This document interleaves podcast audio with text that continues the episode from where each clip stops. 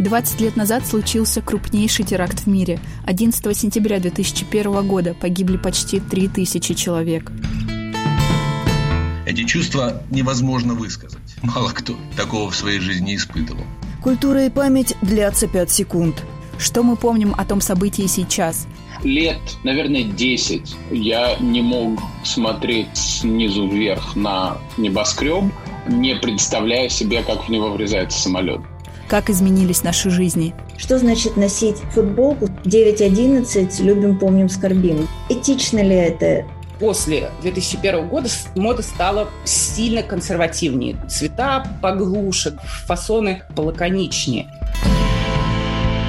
После 9/11. Слушайте в привычном агрегаторе подкастов 5, 7, 9 и 11 сентября. Не пропустите!